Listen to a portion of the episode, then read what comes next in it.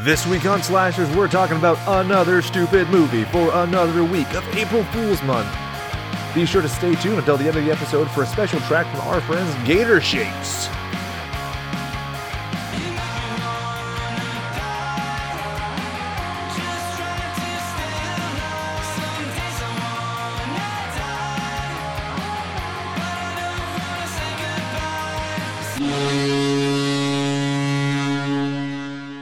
Kind of freakazoid would let someone hunt him just to collect a $50,000? Next question. This is Slashers, a podcast about movies and more for those who love horror. My name is Jake, and with me, as always, is my esteemed colleague, co host, and cohort, Brian. Brian, say hello to the mutant goons from beyond. What's crack a? Now, Brian, this is a movie that you picked, so I'm going to let you sell it to me objectively as a horror film. A con man gets conned into a game of cat and mouse when he believes he is going on a hunting expedition, only to find out that he is the prey. Ba ba bum. And so, for those of you who didn't read the episode description, you're like, oh shit, this is the most dangerous game. But it's not. In true Slashers April Fool form, we're doing The Pest with John Leguizamo. Liguizamo. Yeah, I'm gonna fuck up his name probably a couple times this this episode. So sorry about it, guys. If John, if you're listening, He's got better shit to do. Ain't nobody got time to listen to our bullshit. Actually, that's the thing is everybody has so much time now. They're just like, well, fuck listening to a podcast about movies. I'm just gonna watch the movie because I have so much free time in quarantine. yeah, yeah, I was explaining that to the you know the old ball and chain the other day, and she wasn't really understanding what what was going on. I was like, babe, nobody gives a shit. And she's like, what do you mean? I'm like, they want to listen? Nah, they'll just watch it. I mean, if everybody had a TV attached to their fucking dash of their car, it would be the end of podcasts. Oh, 100%. Absolutely. Well, at least like movie review stuff, if it was like informative, but what the hell do I tell you about? I tell you about stuff I researched online. I mean, everything I find, you could probably find in a book. So essentially, when all of the cars are automated, we're fucked. Oh, so done. Of all of the adaptations of the most dangerous game, we are doing the best because everybody needs a little levity in their life amidst the chaos. So, as far as the most dangerous game is concerned, it's a short story wherein a gentleman is brought to an island and I think he's marooned. wow, wow, you're calling him a gentleman? That's interesting coming from an animal lover because the original story, he's a big game hunter. So I feel like he's anything but. Oh, okay. Well, he's a butthead and he's on an island and then he ends up being hunted. Now, that has happened many times in celluloid form. Shall I regale you with all of the times that this story has been done? Yeah, yeah. So there was the most dangerous game in 1932, a game of death in 45, the dangerous game in 53, Run for the Sun in 56, Bloodlust in 61, The Suckers in 72, The Woman Hunt in 72, Maneater, whoa, here she comes. Which is about- In that adaptation, it's very interesting. Instead of a guy hunting them, a guy sicks his trained tigers on a couple, which is interesting.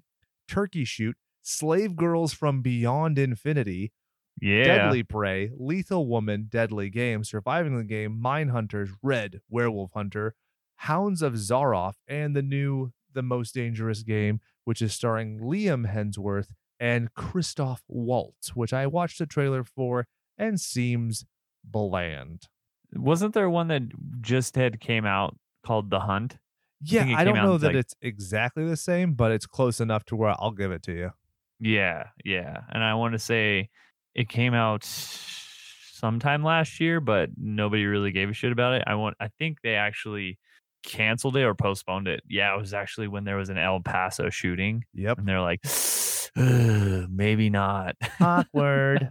yeah, and there's actually real life shit that kind of happened similarly to what happens in this book apparently. So Let's see, Robert Hansen, a serial killer who was active in the early 1980s and would kidnap women and release them in Alaska's Knik River Valley. He would then hunt them armed with a knife and a Ruger Mini 14 rifle. A 2003 American crime drama, The Frozen Ground, starring John Cusack and Nicolas Cage. Go figure, Nick Cage, Who's in everything? who's in everything. is based on this case. Hansen was arrested and imprisoned for life where he died of an undisclosed illness. I'd like to say that maybe a girl that he had tried to hunt somehow got into the prison as like a prison guard or something and like exacted her revenge. Or like the ghosts of the women he hunted. Ooh, nice. spooky. And then also in Zodiac Killer, uh, essentially the actual Zodiac Killer, not just a stupid movie. Uh, there's a reference to the most dangerous game in the letters that he wrote to the San Francisco Bay Area newspapers. He had included, I quote, "Man is the most dangerous animal of all to kill," and that's kind of creepy, right? Because he was literally hunting people. So Yeah, honestly, I'm kind of surprised this doesn't get more play. And one thing that I mean, I think we can both agree that the purge is very much like heavily the same thing of like the rich people abusing the poor people and victimizing them. But I think it's just an expanded universe. We're like, oh, well, it's not just that you're hunting them; it's the fact that there's rape and there's murder and there's thievery. the purge is uh, kind of perfect when you think about it. You have this like social elite, and then you have the poor, and that's essentially what the original movie or original book was about, right? It's this kind of a poor guy who gets shipwrecked on an island, and then you have this like wealthy. I want to say it's like a Russian aristocrat in the original, and I mean, obviously, it's super easy to switch switch to a German, right? You're like, eh, it's it's fine. But yeah, It ain't I an mean, American totally- accent, I'll tell you that. it totally makes sense because you have the disparity between the two and there's always going to be the fight for survival and the fight for survival is going to be uh, a lot harder on the weak and the people with less fortunate right It Yeah. just goes with the territory Well, it's an underdog story. Like, can you imagine a scenario? I mean, unless the person being hunted is like a child rapist or something like that, can you imagine any scenario where you like root for the person with the gun chasing the other person in in like the whole dangerous game scenario? yeah it never it never happens Maybe the guy who ate No. the bat soup, but other than that, nothing. is that an actual thing is that is that i feel like i feel like honestly there's so many different rumors going on but that one seems to stick right everybody's like oh no it was like it was clearly somebody that ate a bat and you're like well i don't where did that even Well, come from I'll tell you this: the situation sure is batshit crazy. Wah wah wah wah wah wah. Brian, I noticed that you, You took some notes on the adaptations. You want to go through some of them? I the only one that I really love is Slave Girls from Beyond Infinity. Hour twenty minutes, which makes it the perfect time, and the titties, so many titty titty titties, many many ti- titty titties. yeah so with the ad- adaptations the first one you have is the most dangerous game that came out in 1932 that was the closest you have in comparison to the original story that came out i want to say 1924 give or take I won't fact check you on it, so that's definitely right. yeah yeah actually it is 1924 where the fuck did i come up with that It's 1924. Da da da da da da da. Uh, sorry, that was Oingo Boingo's 1984, as sung Oh, by me. There you go. Then you have a Game of Death came out in 1945 and changes Zaroff into Erich Krieger, a Nazi in the aftermath of World War II. Which I mean, again, going back to the old Nazi thing, it's, it's not hard to do. Then you go to the Suckers in 1972. I gotta admit, when you think of the name the Suckers, I don't think of like anything anything that would remind me of the most dangerous game but it tells of a, a sexploitation version of the story with the hunter using models as his prey. Interesting. I could dig that. I might have to do a little homework uh, later on and watch that one. Brian, I'll have you know you're an independent contractor on the show and you're not an employee. So if you develop carpal tunnel syndrome from vigorously masturbating, I am not, it's not a compensable injury. I'm not paying you. Got it. Got it. That's fine. I, I'm sure I'll be watching it and Michelle will come busting into the room. I'll be like, I'm just doing research. Leave me alone. This is for my show no one listens to. Then you have Hard Target, came out in 1993. The shifts location in the 1990s New Orleans with homeless Vietnam War veterans voluntarily serving in return for potential payment from a shady businessman as human prey. Ooh. That's, I think I've It's seen that always a shady it's always a shady businessman, right? Is that the one where he suit. like he blocks up the uh the barrel of the gun with like a cigarette and it blows up in the guy's hand. That's actually the one that I'm going to talk about at the very end of the movie or very end of the episode. Ooh. that's- And that's called Surviving the Game. But we'll get into that one a little bit later. hey Brian, you know the funny thing about the game? You just lost it. Oh, That's right. And then you have The Hunt that came out in 2020. Uh, well, 2019, 2020. And that follows 12 captured strangers who are hunted for sport by wealthy elites. Kind of sounds like it's a little bit like something else we're covering. And the film was originally going to be released on t- September 27th, 2019, but release was postponed in response to Dayton and El Paso mass shootings in early August 2019. It was released on March 13th, 2020, which was this week, last week. two weeks ago, something like that. Yeah. Oh yeah, god damn it, dates are hard. well, the sad thing is, like th- that movie's so fucking cursed because it actually did get pretty decent reviews, but it's like, all right, now it's people in quarantine protocols, so they're not fucking leaving their houses. So first it was moved from August because of the the multiple shootings, then it was moved to this, and nobody is there.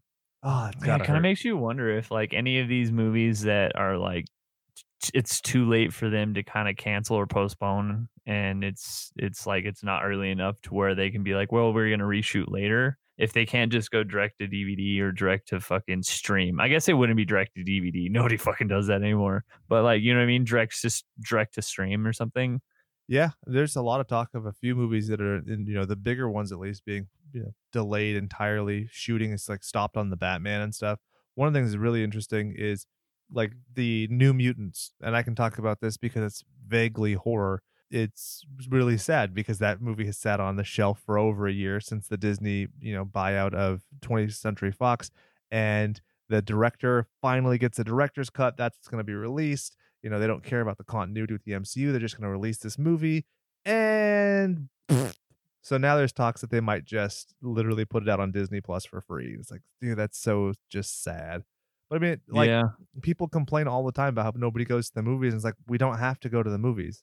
It's a it's a farce. Uh, Like you have so many actors and stuff who want to get pompous to be like, well, there's no art movies in theaters. I don't need to fucking go to a theater to see a marriage story, right? That's not Yeah. a cinematic experience to me. A cinematic experience is something I can't have at home, right? So when I'm watching, you know, Slave Babes from Beyond Infinity, I want giant titties, right? I want something I can't get at home. Yeah, I mean, and honestly, if you think about it, who wants to pay 45 50 dollars for a bag of popcorn and a soda? F So- that noise. I'll waddle my ass to my damn kitchen and I'll get something there. That's it. You ready to get into some statistics? A hundred percent. Yeah, buddy. So with a budget of a cool 17 million, how much would you say that they grossed in the movie The Pest? I'm gonna go negative fourteen point five million. well, actually, they top that by 17.6 mil. So if you have negative and then you add the positive, so yeah, they only made 3.6 mil. It's ah. it wasn't great. It wasn't great. But then again, I mean, so you look at okay, the competition for this film was Eesh. not great. It was not great. And what I mean by not great, as in the competition was amazing, right? So it was smashed together with Empire Strikes Back, February 21st. You have the special Vacation. edition for those of you who are like, oh my god, this movie's I'm watching the wrong The Pest. No, you're right. right. That's true. That's true. I'm sorry. I, I forgot to include it was the special edition that came out, but it was still a like a box office smash. oh, for sure. That was like Because- my first time being able to see that movie in theaters. Yeah, exactly. Uh, you have Vegas Vacation came out on February 14th. You have Donnie Brasco that came out on February 28th. The same day, you had Dante's Peak, the, Beautician and the Beast, which uh, I got nothing there, and Suburbia, which again, I'm like, ah, I don't really know what that is. But Google Suburbia movie. Oh my god. This is the most oh, this is a 1983 one. There's one where it's a drama slash punk rock movie. Uh, let's put in 1997 then. Suburbia. Oh, this looks bad. Oh my god, it looks so bad. You need to Google it. This is what the 90s look like. Oh god, I'm so glad that decade died. It's actually based on a book written by Eric Bogosian, which the only reason I mention that is because Bogosian is fun to say. Try it, Brian. Bogosian. Bogosian. Just looking at the the cover of the movie, it looks like it would be like a CD cover for like a ska band or something, right? yeah. So I mean, maybe same day competition wasn't terrible. Dante's Peak is uh, what I feel like I would choose to go see. Oh hell yeah! Right. What do you think about the runtime? Uh, on the film, what is it? Eighty-five minutes? Eighty-four minutes? I think it's a little bit. It feels a little stretched, if I'm honest. it's definitely under the special 90 minute beautiful mark. But yeah, I, I kind of agree with you on that, which is kind of saying a lot, right? Because you're like, oh, dude, it's it's under an hour and a half. It's a comedy, and you don't really have to pay too much attention. But I agree with you. I think the second half of the film, like the, it just kind of drags on, right? yeah, and the fact that And- they go back to the fucking shower sequence to pad it for length is like, what the fuck hacky shit is that? Yeah, yeah. I feel like anything after the hunt itself and maybe him escaping is just like excess filler that you don't need. Oh, 100%. You don't need it to wind down. End on a high note. You know, you don't need any kind of resolution at all. The fact is, like, the whole, like, oh, I conned him because I'm a con man. I was like, eh, that's anticlimactic. Directed by Paul Miller. Uh, Paul Miller actually plays the father of the kid going through the bat mitzvah. So he has a cameo. It's pretty cool. Oh shit, I didn't even notice that. he uh, apparently directed basically all of the Saturday Night Lives, which is kind of cool. I mean, a good majority of them. I shouldn't say all of them because there's a fuck ton of them. He is currently responsible for producing and directing all of Comedy Central's stand-up comedy productions. He won two Primetime Emmys and has directed countless stand-up comedian specials such as Lewis Black, Kathy Griffin, and any of your uh, standard Comedy Central presents. which is awesome. I mean, those things uh, pre Netflix, that was the best way to get your shit out there. Yeah, absolutely. And then it was written by David Barr Katz. He wrote the screenplay in three damn days. I believe it. it doesn't seem like he took much thought into this. No, I think it's a lot of on screen improvisation. And the fact that it took three days is probably why they had to pad for time both at the beginning and the end. Right. I mean, it also it, it doesn't hurt that one of the other writers of the film is the star of the film. So you just kind of bounce ideas back and forth and be like, oh yeah, and then this would be really great to add in. And they just literally write everything down and be like, Yep, okay, we have a movie. Well, remember what happened when we had the comedian kind of cutting in and doing the rewrites on So I Married an Axe Murderer? You're like, ooh. Yeah, it kind of makes you wonder if, like, behind the scenes, how much of this David Barr Katz really hated, right? Ooh, he's could like, yeah, yeah, it's, oh yeah, this is great, this is great, and then he like goes back to his wife and he's like, I fucking hate this shit. I hate John Leguizamo. I'm going to hunt him down on an island. it was produced by Robert A. Papazian. Papazian. Robert A. Papazian is a producer and production manager known for Nash Bridges, Rome, and Inherit the Wind. That's pretty great. It was also produced by Sid Sheinberg. Oh, you know the guy who was the president of uh, MCA and Universal Studios, the guy who discovered Steven Spielberg, the guy who's responsible for Jaws and Schindler's List and Jurassic Park and E.T. Yeah, this movie's on his record too. That's yeah. It almost seems like it makes no sense whatsoever. Back to It the butt fucking future, and then there's this movie. How the fuck are you gonna say that to me with a straight face? Yeah, man. I mean, you got to start somewhere, right? and you got to end somewhere. But then he like he continued to, like he only died in 2019. So he was the head of Universal for over 40 feckin' years. So yeah, you can't win them all, I guess what you can say. There you go. There but you like go. think about it this way. If you're already in your fucking 60s, 70s when the, you're producing this movie, I don't even know what the fuck kids are doing when it comes to like TikTok and Fortnite and stuff. And I'm sure those references are already dated. And I'm in my 30s. So imagine being twice that plus and be like, I don't know. None of it makes sense to me. So let's just try it and see what happens. Right? You kids seem like you know what you're doing. Fuck it. Let's roll with it. Exactly. We didn't make films like this back in my day, but then again, they were all talkies in black and white. Racist. Whoa. So then you have music by Ron Malco. He was a music producer And you might recognize him in the work that he's been in Weeds, 40 Year Old Virgin. He was one of his friends. I want to say this is where I want, oh God, what's his name? Michael Scott. It's not Michael Scott. Steve Carell. Steve Carell. I'm like, it's always Michael Scott.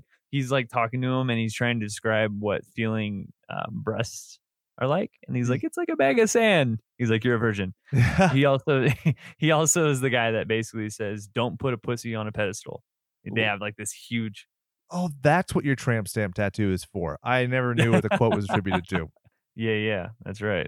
So, Brian, let me ask you a quick question. If I had planned to make a reference using this guy's name, and I I wonder if you would get it. So, if you will engage me when you said that I would recognize Ron Malco, I was going to be like because uh, Amadeus, rock Ama- Amadeus. Amadeus, oh oh oh Amadeus. You know what? I'm oh oh ah oh ah oh ah. And I'm looking at you and you're staring blankly at me. Do you know the name of the So, artist? so it's like Rock Me Amadeus, Rock Me Amadeus. yeah. Do you know who sang it? No. Falco, like Malco. Oh, really? Yeah. For some reason, I was like uh, Adam Ant.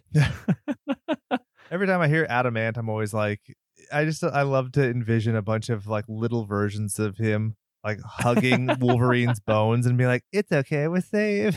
Somebody else that did a lot of music was Richard Rudolph, and he did Final Fantasy, My Spy, Us, Megamind, and Seven Pounds. So the guy's done quite a bit of work. Oh no! And then if you've never seen Megamind, you're doing yourself a disservice. It is fucking delightful. It's really, really good. And if you thought to yourself, hmm, I wonder what Jonah Hill would look like as a cartoon character. Dude, it's creepy, right? when it's that head on like the flexy body, I'm like, uh, this is making me feel all sorts of weird stuff in my naughty bits. That's good. And then I also just wanted to make note of the beginning song of Voodoo Mambo, right? Because it gets stuck a little bit head, of Monica. It, whoa. It's definitely not that one. okay, but sorry. That's Voodoo It's used, Mambo in, number it's five. used in the shower scene, the beginning and the end of the film. It was written by Richard Rudolph, Ron Malco, and John Leguz- Leguizamo. Like, Doesn't he talk about like a booger sticking to your finger and stuff at one point? dude, I looked up the lyrics and I was almost going to add a little bit of the lyrics to this, but they're so batshit crazy that I'm just like, ah, you know what? I'm good. Are you gonna try and sing them now? I'm not going to sing them, but I might do them in the voice of Michael Myers from So I Married an Oh my Oh, God. God. This is I like to party with my peep, cruise and creep, play three card Monty on these crazy streets. Straight hustler, I'm going to scam in a minute. So low to the floor, pick the pocket on a midget. Slick shyster, pet meister, living life in Miami's vice. Maya C, nobody's messing with the frog, see. Where you messiah now? Na na na na na na na na na na na. Nice lady, I'm hurting, I'm hurting. I'm sexy, but I'm hurting. All right already. I'm ridiculous. Like a booger, I stick to this. Take a whiff of this. One stinky dinky ha ha ha. Two stinky dinky ha ha ha. Old school beat meets Latin freak, and you can't stop. Old school beat meets. Oh my god, there's a whole fucking other page. This. Are you kidding me? I'm telling you, it's super long, man. And I thought can- that I was done. I was. Oh, I, I feel like he put a lot of thought into this, and honestly, it's a little poetic. I'm a lat. I'm a Latin Houdini. Disappear in a flash with your cash, and I'm back like a genie. Oh Yeah, Get amount of, stupid, like- get retarded, cause Pest'll get this party started. I feel like the, The Black of- Eyed Peas ripped this guy off. yeah, no shit, right? The amount of props that are used, like in just this little intro, like music video, almost is kind of fun, right? So he has like the Cleopatra head, uh, Cleopatra head headdress, I guess. He has the big cigar. He has the he has the gold tooth. He has the Dracula outfit. I mean, Oh, yeah. fuck. It's like That's the budget of, the film right there. right. You want to get into nicknames? Snick names. Dick names. So John Leguiz Leguizamo, Pestario Pest Vargas. Have anything for him? Clown. Because he's a clown, in this movie, but he's also the violator, the vindicator, the penetrator. Yeah, I like it. Have I ever told you? Anytime I think of the word dead, I think of clown. When he goes D E D dead. nice. Spawn to was in my formative years, again. man. You got to remember that. I was gonna say I gotta watch that movie again. It's so great, and it it did so poorly, which is really sad. A lot of people really hate on that movie. I'm like, compared to what? Like, Yeah. honestly, you want to tell me that Spawn is worse than the first Superman, where he reverses time by spinning the Earth backwards? You want to insult my intelligence and say that? The fuck Were they once upon a time going to remake Spawn?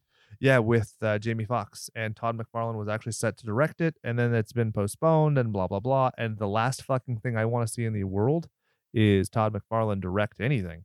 But Todd McFarlane is a very interesting fella, or McFarlane.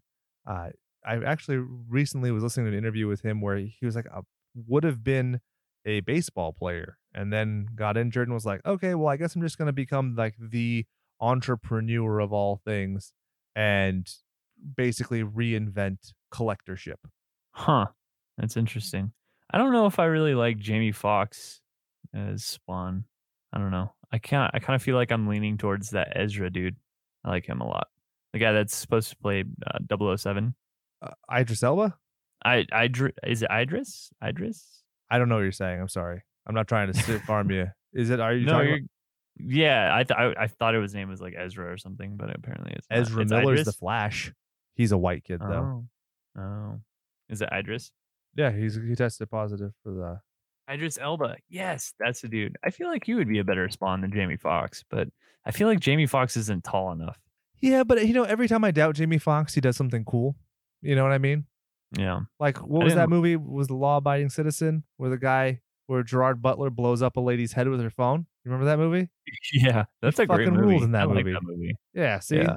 Yeah. I feel like you like that movie a lot with Jamie Foxx because he's the lawyer and he ends up like beating everybody. You're like, yeah, that's Take that, me. sucker. Wait, he's a lawyer in that, right? I think he is. Uh, did you have a nickname for him? I was just gonna go with pest. So that's really, really bad. So let's go with clown. I like that. A little little tidbits on John Leguizamo. So he was in again, he was in Moulin Rouge, Spawn, Romeo and Juliet, John Wick, Ice Age, Super Mario Brothers. He was accepted into Lee Strasberg's actor's studio and studied with the master for one whole day before he died. Ooh. John quoted in saying, I have that effect on people. Yikes. For his role in crowd. Ice Age, for his role in Ice Age in 2002, he tried a variety of different speaking voices for his character Sid. After watching several hours of Discovery Channel footage of sloths, you, could you imagine getting paid to do this like, for "Yeah, research, just and it's a tax yeah, write-off. was- Fuck yeah! watch some sloths for a little bit. He developed the lisp because sloths store food in their cheeks. That's pretty clever, actually. I'm not gonna lie. Yeah, yeah, that is kind of interesting. Mentioned on the Bob and Tom show that he turned down the role of Tom Hanks' boyfriend in Philadelphia to do Super Mario Brothers. Dude, Ugh. It's super fucking progressive though. Think this dude did To Wong Foo. Thanks for everything, Julie Newmar. Like that was the '90s. That is not no. Woo. People were still mecha Yeah, but I mean- homophobic. As far as Philadelphia, I mean, didn't Philadelphia win some awards? yeah, Yeah. So I mean, uh, you look at one compared to the other, and you're like, oh, I really love the fact that he did Super Mario Brothers, but as somebody whose gay family member died of AIDS, I feel like that movie's exploitative. Ra- ra- uh, just like Oh, Dallas Buyers yeah. Club, like you pull at heartstrings, whatever. But basically, you're capitalizing. If, if you were making that as like a PSA, for sure. If you're making that as a means of like financing research, or something for sure. But you're just doing it, and I I, I have no interest in it. But that's just me. I'm obviously I'm Yeah. obviously not the norm with my background. So yeah. Next, we have Jeffrey Jones as Gustav Schenk. Jeff Jones, I like to call him. I mean, honestly, I just want to call him pedo, but creep dude, right? Not but that has nothing to. That's not referencing anything within his work of uh, film, so that wouldn't exactly be fair. No, I think it's fair. I think when you do what he's done, you're just done. Which I'm actually going to get into in a little bit. So he his known work is Amadeus. Uh, I feel like we were just singing about that. He was in Howard the Duck, Ferris Bueller's Day Off, Sleepy Hollow, Devil's Advocate, and Beetlejuice. A to name a few. Beetlejuice. And now to get into the gross details. In November 2002 after having been accused of hiring a 14 year old boy to pose for sexually explicit photographs. Jones was charged with one felony count of employing a minor for purposes of taking sexually explicit photos and a misdemeanor count of possessing child pornography and released on $20,000 bail, which I feel like is a is a low amount for what's going on here. But then again, I maybe it's 2002 money, whatever. In July 2003, after pleading no contest to the felony charge, he was placed on a sex offender register, given five years probation, in order to undergo counseling. The misdemeanor charge of possession or control of child pornography was dropped, but it's on the internet, so nobody forgets. He was actually in the Deadwood movie in 2019, Seven Days, 10.0 Earthquakes. I mean, these aren't great films, but he's still making a living. And it's like, I don't know. Yeah, honestly, I feel like if if the, any of these movies have like kid actors as like side stand-ins or whatnot, I, as a parent, I'm just like, um, nah, we'll pass. You know, that just seems really creepy. Yeah, I can't, you know, I try to be like a positive person and think about like, oh yeah, you know, people like being resuscitated, recuperating, fixing the problems, making good on what they do. But there are certain things I just like, I, I have a mental block I cannot be nice about. And it's like, that's it. Goodbye. You are dead. Right. I mean, you know, especially somebody that has young children. So, yeah, for sure. If Homeboy wanted to take pictures of my kids, he would not get probation. He would get decapitated. exactly. Exactly. So let's move on to some little more chipper characters here. We have Freddy Rodriguez as Ninja. You might recognize him as the guy that was in Planet Terror. Right on. Right? You remember that? Yeah, yeah, for sure. Yeah, yeah. That was a great one. Although, you know what? I feel like it doesn't get as much coverage as Death Proof just because of Kurt Russell. But. Yeah, dude. I'll I'll say that. And also in Planet Terror, we're really talking about Leg Lady more than anybody else, right? That's true. That's true. What's her name? She was in the Fast and Furious stuff. No, it wasn't Fast Rose and Furious McGowan. girl, was it? It's Rose. Is it really? Why did I think it was the chick from Fast and Furious? But I guess I'm wrong. Yeah, it's Rose McGowan. Okay, I was worried. I take it back. It's Rose McGowan. And next you have Aries Spears, who was like he was Mr. Mad TV forever, right? Oh yeah, I mean every single skit essentially had him in it, and what was his name? Will Sasso. Yep. And was it Michael McDonald, the guy who did Stewart? No. Yeah, yeah. I mean, those are like the three like godfathers of that show, and then maybe the girl that says he looking like a man. Oh yeah, Alex Berenstein. She's on the fucking marvelous Miss Maisel and Family Guy. Like that lady. Yeah, yeah, yeah, up. yeah, yeah. Absolutely, absolutely. So I mean, Mad TV was like I feel like ahead of its time, honestly. In some ways. Obviously, you can say like, well, SNL and everything else. There's a certain degree of like meme culture that came out of Mad TV though. Like I feel that when it comes to uh, Saturday Night Live, it's a lot more sketches and, and it's trying to take itself as like legitimate comedy, whereas Mad TV was like exploitatively bad because even if the jokes failed, you were laughing at it. You know, it's this weird right. kind of meta humor where it was like making fun of its presentation in a lot of ways. Yeah, yeah, I can see that. I mean, you can honestly probably compare this and SNL or Mad TV and SNL to like the Seinfeld and Frasier, right? Ooh, I could see that for sure. You have like the people that the Mad TV and the Seinfeld, and they're just like almost seems like it's the age group, right? Where it's like, okay, you're like the the late teens to like mid twenties, and then anything after that is SNL. Another comparison I would do would be Married with Children or Unhappily Ever After, the Nikki Cox show, where it was basically the same kind of dystopian family or whatever, but the dad had a talking bunny for a best friend. Do you remember that at all? No, I never I never saw that. Yeah, it went on for five seasons. Like it's crazy. Like nobody fucking huh. remembers that show at all. But it's actually Bobcat Goldthwait played the little bunny named Mr. Floppy but yeah, it's like a version where it's like it's not a beloved show, but it's a show, and there were redeeming yeah. qualities to it. Yeah, that's interesting. I feel like Mad TV in a lot of ways is kind of similar to like all that, right? Yes. As well. So then you you have like a you know this younger generation watching all that, and then it goes to Mad TV, then it goes to Seinfeld, and maybe Friends, I guess. But I mean, it's all kind of around the same type of like humor, right? Yeah, I think there's a certain degree of timelessness that goes with a lot of Saturday Night Live sketches, whereas like all that and Mad TV are very like, oh, this was the '90s. Like this is so clearly. It, it dates in a weird way, but then now we've gotten we're over 20 years from the 90s where you're like, oh shit, this is a quaintness to it that I appreciate. Right. Next, you have Tom McCleister. McCleister? McCleister, yeah. Which is kind of an interesting name. It kind of makes it sound like he may be. No, that doesn't make sense. I was to say he's Scottish, but no, Tom McCleister is Leo, who plays the Austrian. I'm like, oh yeah, he's the Scottish dude. No, he's actually supposed to be the Austrian death machine. No, that's the Lay Dying side band, but uh, living tissue on the metal endoskeleton. exactly. So Tom McCleister, he played Leo. Uh, I don't have anything for him. I mean, he it seemed like he had a scar on the side of his face. I was going to call him Scarface, but done deal. That, I mean, I have literally okay. nothing better for it. yeah, he was in Twins, which is super funny, right? I was looking at his work. I'm like, I don't re- remember him in Twins, but apparently he is in Twins. Arnold Schwarzenegger made more money off that movie than all of his other movies. No way. Is that yep. true? Because it, they couldn't pay him up front, so he took a you know percentage of the film and so that film was hugely popular when it came to like basic cable and renting and stuff so he made so so so much money off the back end that he has multiple times said that's the most financially oh, successful man. film he's ever done. That's so awesome. That's so cool. And he was already like a millionaire by the time he started like being in films in the united states. A lot of people don't know that. That dude's like super legit. He might have slung his dick into his housekeeper but damn he's a legit dude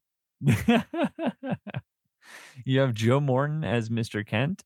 You might recognize him as the scientist that created all of the evil things in Terminator 2 Judgment Day. Oh, yeah, yeah, yeah. I remember him.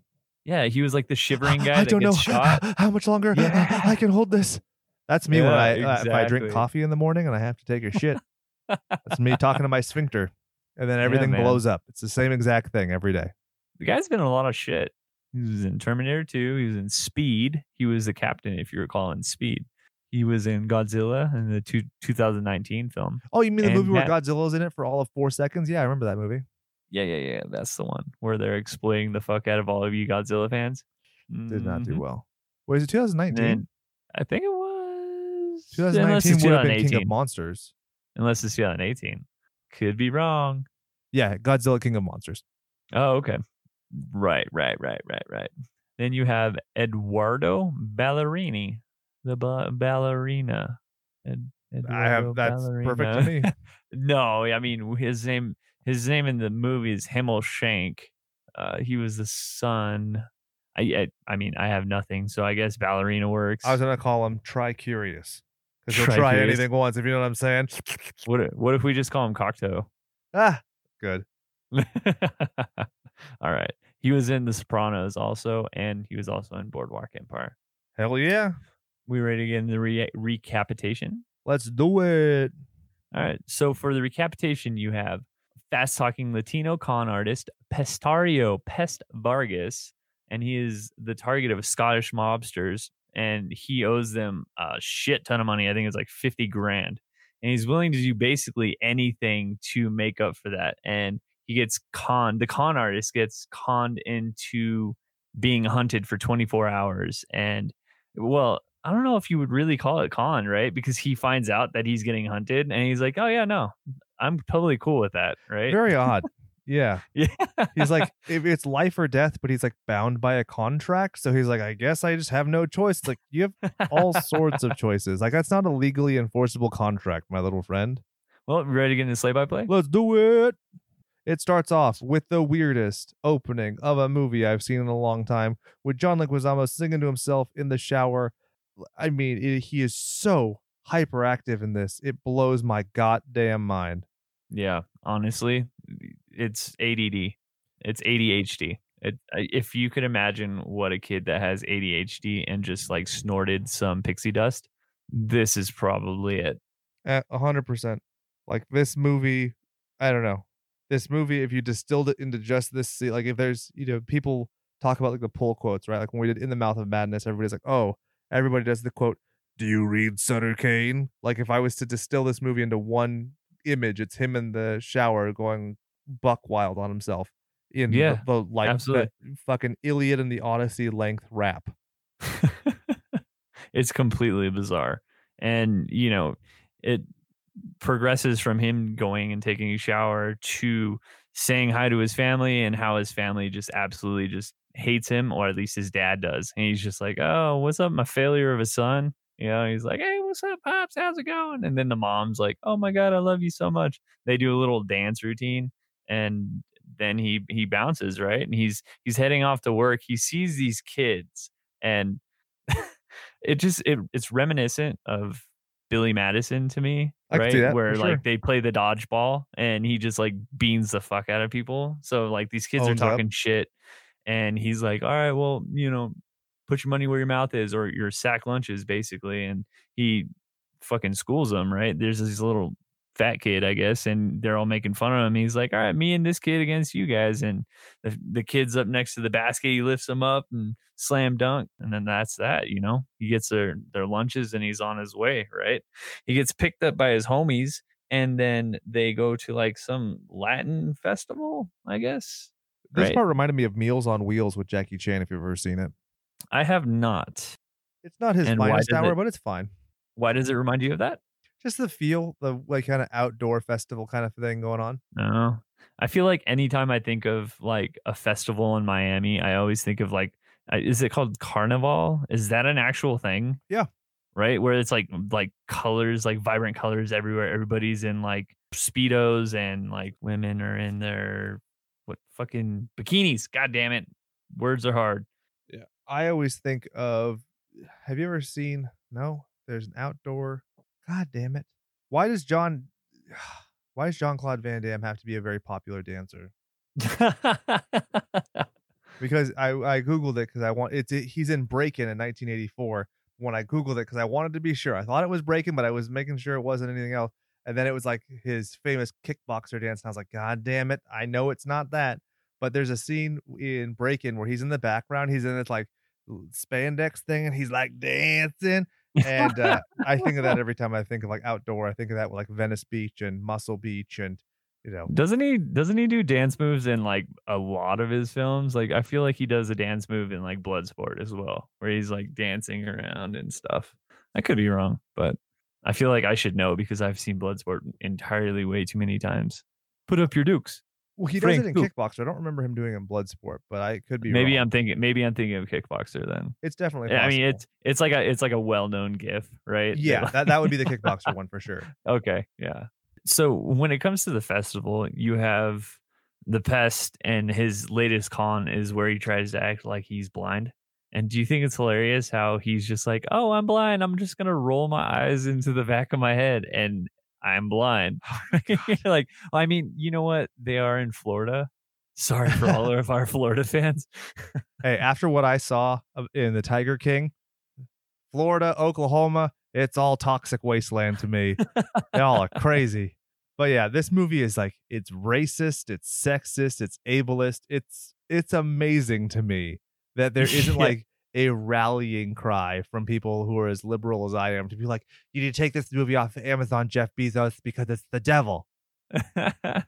yeah, but I mean, for three dollars to rent it, I it's fucking super easy. I'm like, oh, let me think about it. Click. Take my So- money.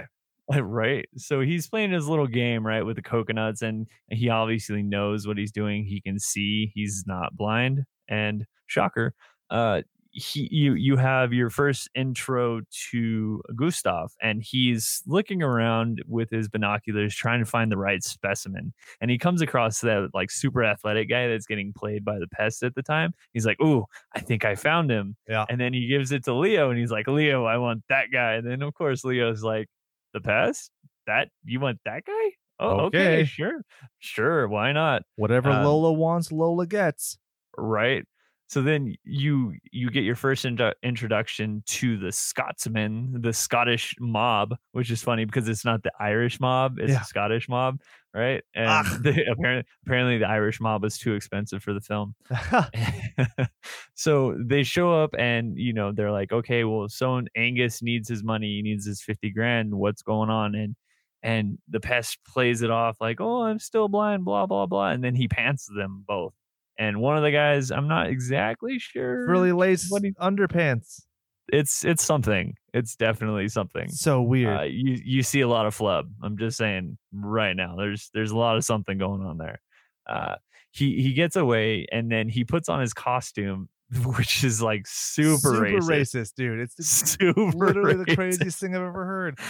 And then he cons his boss by like he's like, okay, well, I- I- cracky. yeah, my my pet duck, and then the guy like feels bad for him, and then he eats his own duck allegedly, and then he has to go to deliver food in a fucking go kart. Like, what is, is Dude. this movie? that go kart was fucking amazing though. Every time I saw it, like as a kid, I'm just like, why can't I have a go kart like that? Why don't my parents love me that much? it would it would be amazing. So he delivers the food, and it's go figure. It's to Gustav. Uh, he finally gets there, and he meets him.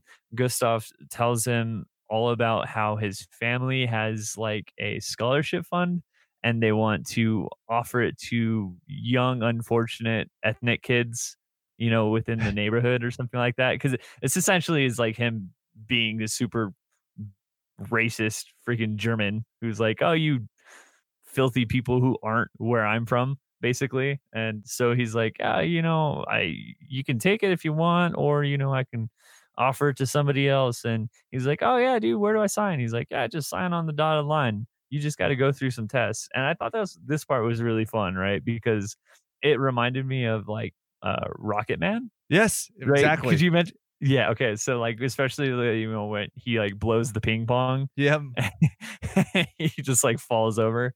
Yeah, it's really great. So you have him spinning around on this thing, which doesn't equate to anything that he would be doing on the island. literally no G forces at all.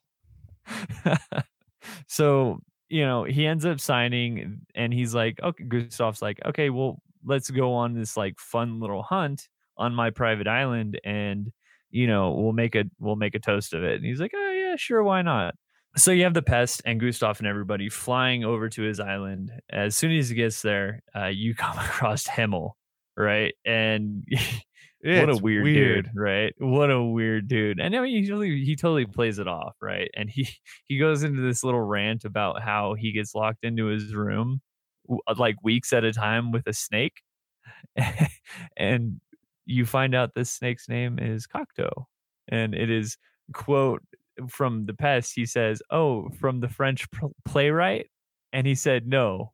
From my two favorite body parts. Oh, that's so gross. so it's, it's so funny and it's so like corny and like a little kid. It's almost like a fart joke, right? And you're just like, I see what he did there. I love it. So, it's so know. gnarly.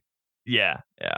You know, he tells him that you know my dad's really here just to to kill you, so I'm just giving you a heads up. And you know, the pest is like, ah, whatever. I think you're a little weird. Get away from me. He falls through a trap door, ends up going into the like trophy room where he sees like all of these heads everywhere, and they're all in like like excruciating, like almost like death stills of like what they would look like when they get decapitated. It's so dark too, man. Like it it's so racist and awful, but then like he's not much I mean, sure he's not a murderer, but he's fucking racist too. It's like this is such a weird like time capsule movie. Like imagine them trying to put this movie out today. Like it would blow. No, no, no fucking mind. way.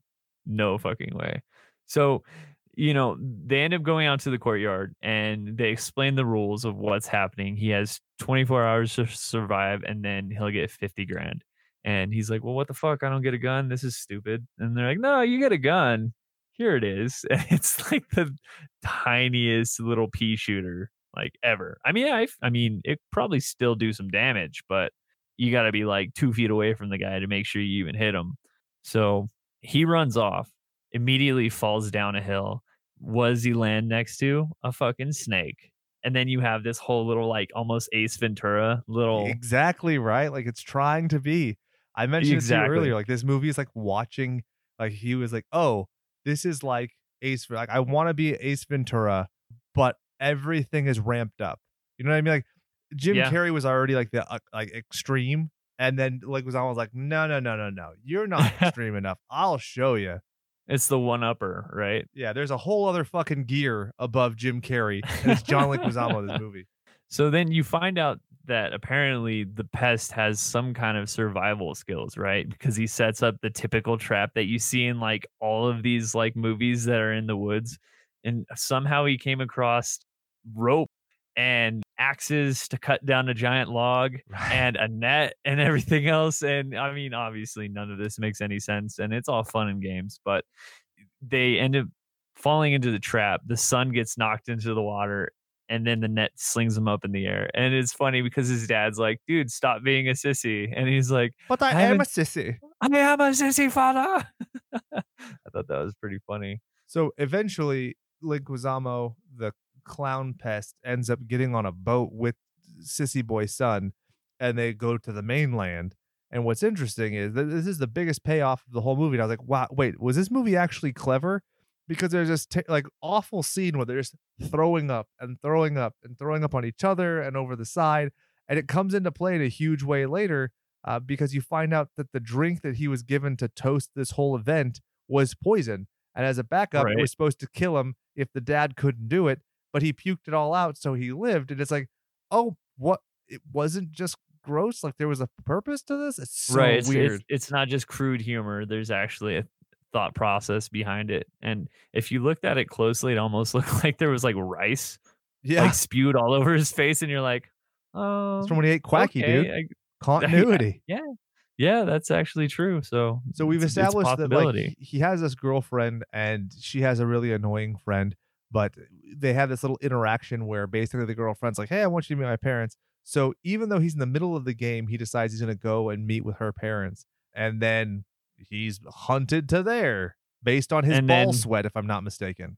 right. And then racism ensues. Oh, Right. so much. he shows up to the house. He's wearing his like full ensemble. He's got like an afro. I'm so relieved he didn't do blackface though. Like I oh legitimately my suspected that he would. Yeah, yeah. At this point, I mean, it's all fair game. And it's crazy, right? He like goes up to the mom, smacks her on the ass, goes up to the dad, and he's like, kill Whitey, you know, free Angela Davis and everything else. And the dad's like, Who's Angela Davis?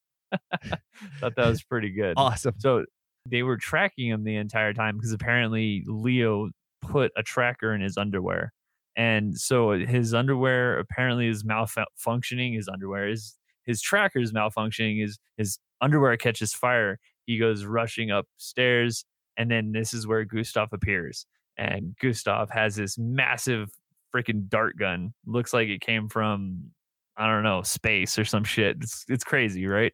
So he he ends up shooting. He fucking takes out like the entire family, right? Which looks bad, like optics wise. You're like this big white German dude taking out a whole. People of color Not- being victimized by a rich white man. No. not good, not good. Then you have Ninja jump out of nowhere. He gets killed. He doesn't get killed. He gets shot with a dart. And they, you're like- they book it, No ninja, no ninja, no. right? Right. I think it's crazy how they book it to a synagogue. They're like, "Hey, where should we go? Where's the last pro- place Right. crazy Germans Where's the last people who we should be racist against in Hollywood? Hey. Yeah, exactly. So they do their little spiel and and at the synagogue, and this is where who was doing a cameo? One of the guys, right, that directed the film. Yeah, it's the director because the the writer of the film does the cameo before they go into the club where he's like, Oh, "It's and- not evil. It's it's not mad. It's angry or some weird oh, shit." Oh, is that is is that one of the the guys? yeah. Oh yeah, that's cool. That's cool, dude. That's such a random part, right? Where they're like trying to get into the nightclub, and the guy's like, "Oh, this it's not mad. It's I don't know." He says something. Don't get stupid. mad. Get glad. Remember that? yeah, ex- yeah. exactly, exactly. But I, you know what? I remember when I was a kid, I thought this was the coolest thing ever, and I wanted my car to turn into a giant boombox. it For made sure. no sense whatsoever, and Dude, it this is what happens fucking- if Soundwave turns into a fucking car. It's awesome. Oh, that's totally true. I didn't even think about that. So they have this little like beat off, right? No, that sounds really wrong. they they have a base off. You could call it a base off. A base off, face off. It's like a face off, but it's a base off. And the white guys are like, "Oh, put in the cassette," and it's like, "What is it? I love rock and roll." And you're like, "Oh uh, God, you just Yeah. fucking killed it." Yeah. So they go into the nightclub and he immediately sees all these Scotsmen's looking for him and he's like, oh, fuck, I got to find a disguise. And go figure, you have the Asian man going into the bathroom and you're like, yep, he's going to do it again. He's, Yep. he's going back to what worked beforehand. So he comes out and he's got the glasses on, the, the haircut and everything. He goes and does, what does he do? He does Karaoke. karaoke because Asians love karaoke, right? That's a thing. I feel like everybody loves karaoke though. I mean, don't get me wrong. It's like give a cultural and- thing there, though. Let me tell you, I've had to That's true. to wine Yeah. and dine enough clients. It's oh man. I remember once where it was like three attorneys and one client, and we're in this like bar in K Town, and we're all singing, and she like refuses to sing because she just wants to watch us. I'm like, what is happening? This is weird. Oh, it's so awful.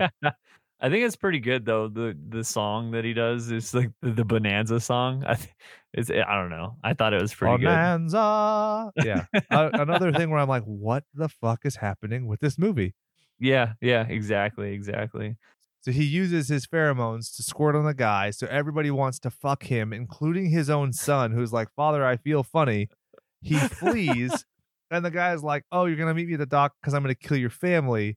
But why is he going to waste his time killing his family if he knows the poison's going to work? But whatever. There's a showdown at the docks. The showdown at the docks, man. And I don't know what it was, but I feel like I saw something like this in like Lethal Weapon. Oh, I can see that visually. Is there like something that has to do with like boats where they're like fighting somebody and they're like hiding or going up and down stairs in boats and shit? I don't know. I feel like it was something to do with Lethal Weapon, but I could be wrong. Anyways, he he plays his fun games where he leaves his little handheld walkie-talkie and he's misdirecting where he's at and it's a bit played out, right? is. You're just like, okay, we need to end this. This has gone on way too far eventually Gustav turns to how I feel within the movie. And he's like, you know what? Enough games. I'm just going to kill your girlfriend. yeah, exactly, right? I play for So keeps, as- motherfucker. right. Exactly. So he goes and he has his gun aimed at the girl.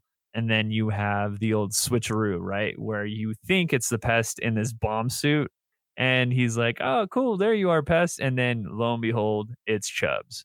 And Pest is up on, on top and he starts shooting. Everybody drops their guns. And you find out that the pest has been poisoned the entire time. And he's like doing a little dance. And he does, I feel like he does the same dance like over and over again. And you can totally tell where they like, they cut the movie and then they read, they like have him do the same move but backwards Yes. right? And you're like, okay, like it's so bad.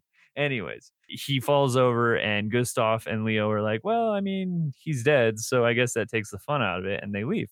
Come to find out, you go and you see Gustav going to the bank. He goes to collect his money before he goes back to motherland, and he sees a note in his like bank box, and that's all there is. There's no Answer money, and phone. it says answer the phone, and you're like, oh, that's so fucking stupid. And what happens next? The phone rings. So he answers it, and it's the pest. He's alive. He explains the whole thing, right? Which honestly, if he didn't explain that, okay, I threw up the poison, Yeah, I, would have no idea. Exactly. I'm like, thank God you actually explained this because nope, nothing. He ends up reporting Gustav to the authorities. Just then, all everybody breaks in. You know, he gets arrested. He goes outside and you see the pest, and he has like apparently he has a fun little twirly mustache and a monocle, and that makes him like the prime minister of like Germany or something. and they have this like little like back and forth between each other like you're not the prime minister. He's like if i'm the prime minister wouldn't i be able to do this? And he like grabs him in the ass and does a bunch of other things. It's just little So random things at the very end that you're just like okay you know whatever. Ninja gets thrown out the limo you're like oh shit ninja was a guy in this movie i completely forgot yeah, right. him. He's still alive after he gets ditched. It's so weird. right Oh, there's that weird pettiness where Spears is like, "Oh, you said that he was your best friend." He's like, "I also left him to fucking die, you idiot." right and and then the movie ends And that is the movie. Isn't that crazy? that is the end well technically not the end because the end is the beginning that just went weird right because the end is basically the shower scene Yep. again I feel like it's So- Groundhog's Day. It's the same thing. I'm like, wait, did did this movie just restart over and over again? Like it's I don't I don't know. Fucking crazy. You're gonna pair this with drum roll. Oh, yeah. Yeah, yeah, yeah, yeah. So with this movie and and the movies that we're doing this month, we're actually just kind of keeping it similar to what we were doing before with it, which is like a horror slash action. I guess you would kind of lean towards like an action kind of movie with this and what I'm pairing it with, and I'm I'm pairing it with Surviving the Game. If you don't recall, it came out in 1994 and it had Ice T and Gary Busey. So good. Okay, just those two guys alone, you have to check it out. So it's essentially it's a homeless man who is Ice T is hired as a survival guide for a group of wealthy businessmen on a hunting trip in the mountains, unaware that they are killers who hunt humans for sport and that he is their new prey. It's super cheesy. It is. I mean, I I think I saw it probably around the same time I watched this, which is weird. It's been about 20, 25 years. Since all, I've I, seen this all I remember is like the whole like check the barrel of the gun, make sure that it's clear, and I was like, uh, mm, that's Yeah. not how that works, but okay. I distinctly remember like Ice T. He has his like sweet ass dreads he had in this film. It's like super long dreads. He reminded me of like Predator. Thought that was kind of neat. And then, and then I remember there were like heads in jars in like the cabin, and I was like, "Whoa, that's fucking crazy!" But anyways, yeah. So I think you guys should check out Surviving the Game if you hadn't, and also maybe check out The Pest as well. I think yeah, uh, they're both worth watching. So we were talking about this. This is definitely like a tragic for me. I know we're not doing that. The the King Fool for me is going to stay Biodome. The reason being, this is a movie that you can watch once a decade because you can enjoy how terrible and how calamitous it is. But I am so overwhelmed right now, even removed a couple of days from watching it. Like I need to detox because it's just Yeah. too much rattling around in my brain. Versus Biodome, there's a certain artfulness to its simplicity. That's actually really true. Like I was saying earlier to you, um, maybe off episode, when it comes to this movie compared to Biodome, is I like the source material of this a lot. I mean, I grew up reading the short story. I want to say in in middle school. I want to say was I think the first time I read the short story, and I thought it was really really cool. And to see it kind of translate over into this, I didn't obviously as a kid I didn't put two and two together. I just thought this was a fucking hilarious movie and I thought it was great. But looking at it after the fact, I'm like, that's kind of neat how they were able to construe one to the other. Whereas you look at Biodome, the story itself is great. Like the actual structure of everything and what's included. And with that, I think I also agree with you in that Biodome is just a little bit better to me. I think that's it for tonight, right? So keep in mind, everyone, that if you want weekly bonus content, you have to be a Patreon patron. It has to be a five dollar or more.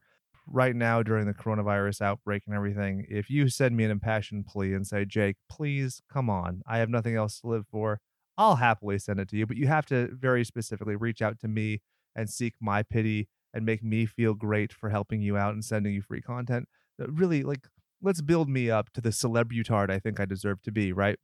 But truly thank you to all of our patreon supporters thank you to everybody who rates subscribes likes does everything honestly it'll blow your mind to how this algorithm just likes to fuck us in the ass when it comes to trying to get in any way famous also the fact that i use terminology like fuck me in the ass probably is why we're not getting boosted in terms of spotify Def- and youtube definitely Stitcher. don't uh definitely don't hashtag that yeah i actually the the audiobook app that i use it's a streaming service and so i had submitted our podcast to be uploaded onto the service and for some reason even though i've given them the rss feed like three times i've never actually gotten on there but anyway i want to say a serious thank you if you are you know stressed out right now you're depressed right now make sure that you surround yourself with people who will treat you with respect who are going to care for you and you know create the good mental atmosphere that you want. And if you don't have the people around you to do it, uh, please seek help. There is a tremendous amount of resources out there, and we would just love to make sure that you have them. If you legitimately feel that you, you know, are desperate and you have nowhere else to turn, reach out to us. I personally know counselors and other things that I could direct you to, I'd be happy to do it without ever publicizing the fact that I did so. Uh, so, Brian, is it time to say goodbye this week? Yeah, yeah. If you ain't watching him dying, you ain't really trying. And for Brian and myself, my name is Jake, telling you to go out there and do something you love. And remember that all work and no power play makes Jack a dull boy.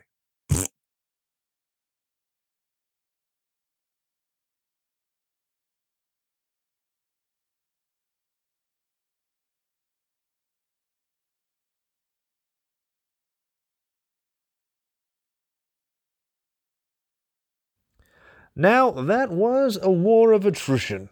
If you made it through the film, made it through the commentary about the film, made it through the pandemic going along, and you got to the very end of this episode and are ready for some musical bliss, we have it for you. Gator Shakes, who can be found at Gator Shakes most places and at gatorshakes.bandcamp.com. They are freaking radical. They have a song that we will be playing for you called Traitor to the Cause. Be sure to check them out, support them in any way that you can, and let them know how you found them, and enjoy Traitor to the Cause by Gator Shakes.